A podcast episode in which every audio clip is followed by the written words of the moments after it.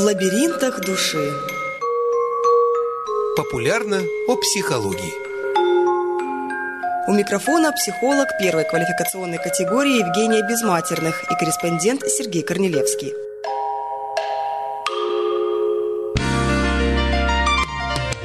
Сегодня мы поговорим о психологических страхах перед взрослением ребенка. Особенно актуально это становится накануне завершения учебного процесса четвертой четверти, не за горами, и последний звонок, и накануне длительного трехмесячного периода в прямом и в переносном смысле отрыва ребенка от дома. Он погружается в свою маленькую жизнь. Лето – это маленькая жизнь. Вспоминаем еще один лозунг, девиз. Действительно, насколько вырос наш ребенок, чтобы отдыхать самостоятельно от родителей? Кроме радости, что ребенок наконец-таки вырос, есть и чувство опасения, а насколько он вырос, чтобы ему предоставлять такую свободу действий. Так все-таки страшное дело, когда дети взрослеют, не так ли? Это, скорее всего, страшное дело для родителей. В большинстве своем это страх родителей, а не детей. Если ребенок боится этого взросления, боится вступать в будущее, значит, естественно, он будет прилагать массу усилий для того, чтобы оставаться в детской позиции, для того, чтобы оставаться инфантильным ребенком. И это опять происходит с подачи нас, с вами, родителей. Если мы боимся взросления ребенка, так мы будем создавать такие условия, чтобы ребенок сам захотел этого, не взрослеть. Но, как правило, все-таки большинство ребят хотят взрослеть, хотят начать взрослую жизнь, хотят понять и почувствовать, что они себе представляют, что они могут. Мы уже как-то вели речь о том, что делать родителям, когда наши отпрыски на отдых отправляются за пределы города и региона. И уже на протяжении страны, и 18 дней будут в отрыве от родителей. И в лучшем случае родитель сможет приехать один раз, если недалеко. Слушайте, почему 18? Вроде 21 же. 18-21 день. Классическая же срок. 18-21 день. И мы с вами говорили о том, что я отпущу своего ребенка от себя, дабы он отдохнул и оздоровился в лагере, только при одном условии. Если я ему дала определенное количество качественных умений и навыков, и совершенно спокойно его отпускаю, потому что знаю, что он умеет то-то, то-то, то-то, что он может за себя постоять, что он обладает всеми умениями, относящимися к санитарно-гигиеническим нормам и так далее, и так далее, и так далее, что он достаточно самостоятельный, что он умеет принимать решения и нести за них ответственность, что он умеет общаться, что он умеет находить взаимоотношения и со взрослыми, и с ребятами. Вот тогда я совершенно спокойно его отправлю, раз в неделю буду ему звонить и спрашивать, как у тебя дела, чем вы занимаетесь, что сегодня интересного было. Кстати, вот как вы сказали, периодичность звонков? Раз в неделю. Для вот того, чтобы... Я хочу сказать, что невозможно. И в автобусах едешь и понимаешь, что, боже мой, да как он будет отдыхать? Мама, я сел в автобус. Не, я понимаю, безопасность превыше всего. Конечно. Через 3 секунды, мама, куда мне там зайти? Во-первых, это очень нервирует и тревожит самого ребенка, и родителей в том числе. Если он пошагово отчитывается перед родителями, это значит со стороны родителей просто тотальный контроль. Это стопроцентное недоверие своему ребенку. Это общее место. Это сейчас у всех, особенно у девчонок. Но у всех это не значит, что это правильно, раз это у всех. Хорошо. Итак, первая подготовка. Отучите ребенка звонить каждые 3 секунды. Не то, что отучите, а говорить ему о том, что я в тебя верю, я ничуть не сомневаюсь, я знаю, что ты справишься с этой ситуацией, я знаю, что сам дойдешь, доедешь и так далее, и так далее. То есть звонок – это должно быть форс-мажорное обстоятельство. Конечно. А так позволить своему ребенку жить спокойной жизнью и нести ответственность за себя, за свои действия, свои поступки. И самой или самому тоже не звонить. И самому родителю научиться доверять своему ребенку, а не тотально контролировать каждый вздох и выдох. И тогда ребенок совершенно спокойно поедет в любое оздоровительное учреждение, дабы набраться сил перед следующим учебным годом. И второй момент – сборы. Ведь я знаю, особенно в начальной школе, потом это продолжается дальше. Вот все говорят, что еврейские мамы такие. Вот они такие, гипертрофированное материнское чувство. О-о-о. Я знаю таких родителей, которые с вечера чистят ботинки, чтобы ботинок, не дай бог, стоял в прихожей, и он был не почищен, это все, форс-мажор. И проверяют, что положить, какой атлас, какой... Вот. Если родители считают так нужным делать, пусть они делают. А ну, как отдыхать? Спросили ребенка, это ему вообще надо? Раз они так делают, значит, они стопроцентно этому не обучили своему ребенку. Если нравится им вот это делать, пусть они делают. Но пусть они точно знают, что так они будут делать всю жизнь. Вот и ребенок не поймет, почему в 15 лет, когда ему исполнится, он должен чистить свои ботинки, когда это всегда роль выполняла его мама или там бабушка. А сейчас и другие тенденции. Есть очень, не буду говорить, что много, но есть семьи, где специально нанятая прислуга, вот эти все вопросы решает. Да, это вообще отдельная тема. Да, я рада за них, что у них есть финансовые возможности, но не нужно забывать о том, что если его воспитывает няня ребенка или воспитывает прислуга, тогда будьте готовы к тому, что ваш ребенок вам будет совершенно непонятен, потому что воспитание будет исходить от того человека, как он считает нужным воспитывать, исходя из своих там педагогических, психологических знаний. Ну, знаете, Арина Родионовна, если бы она не читала сказки, может быть, мои пушкинские наследия было не таким полным, который сейчас, или не в том качестве.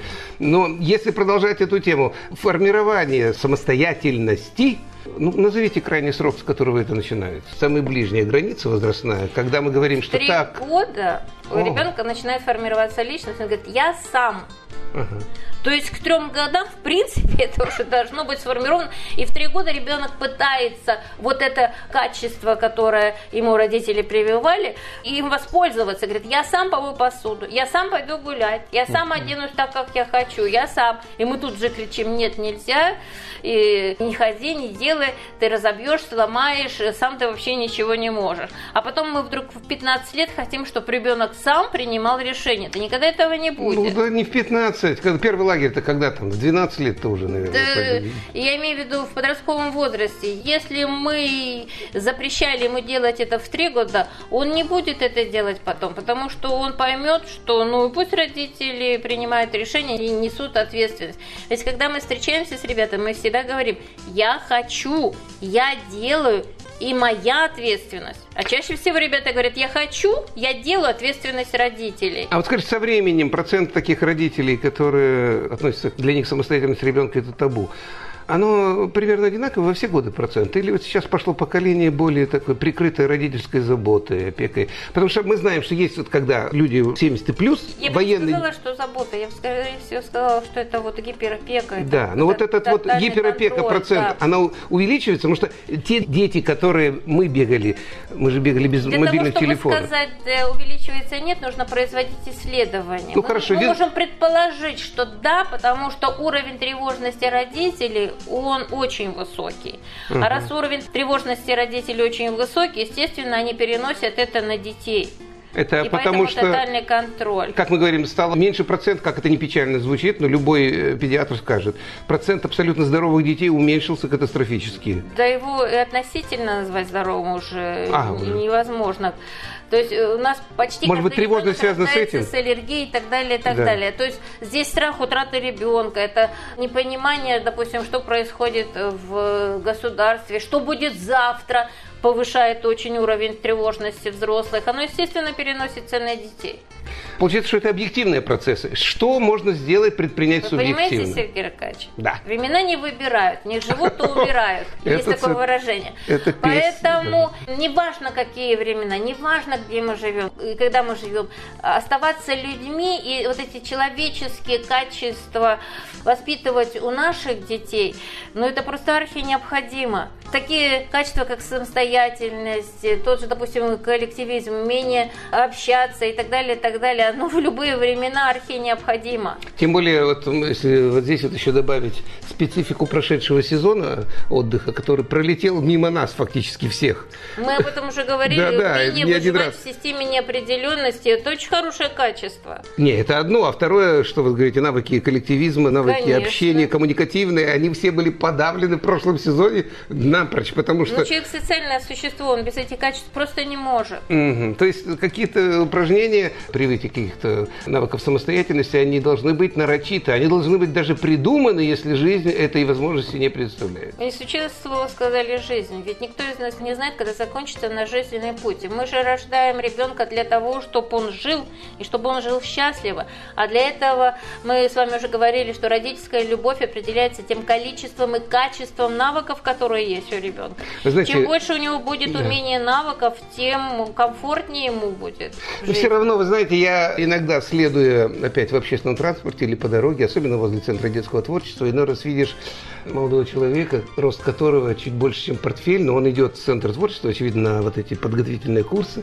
Я оглядываюсь... Или на первый год обучения. Ну, я оглядываюсь кругом и понимаю, боже мой, а где же родители? И для меня такой все-таки шок. Мы не привыкли, чтобы, допустим, первого класса, второй, там, третьеклассники ходили...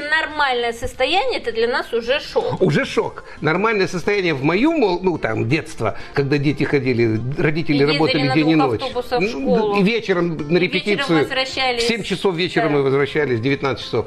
Ну, по нашим временам кажется, что, боже мой. А с другой стороны, это и есть, так сказать, навыки самостоятельности. Конечно. Человек идет. То есть здесь шока быть не должно. Конечно. Вот в этом отношении. Наоборот, должны поощрять. Ну и, соответственно, проявлять внимание со стороны общества.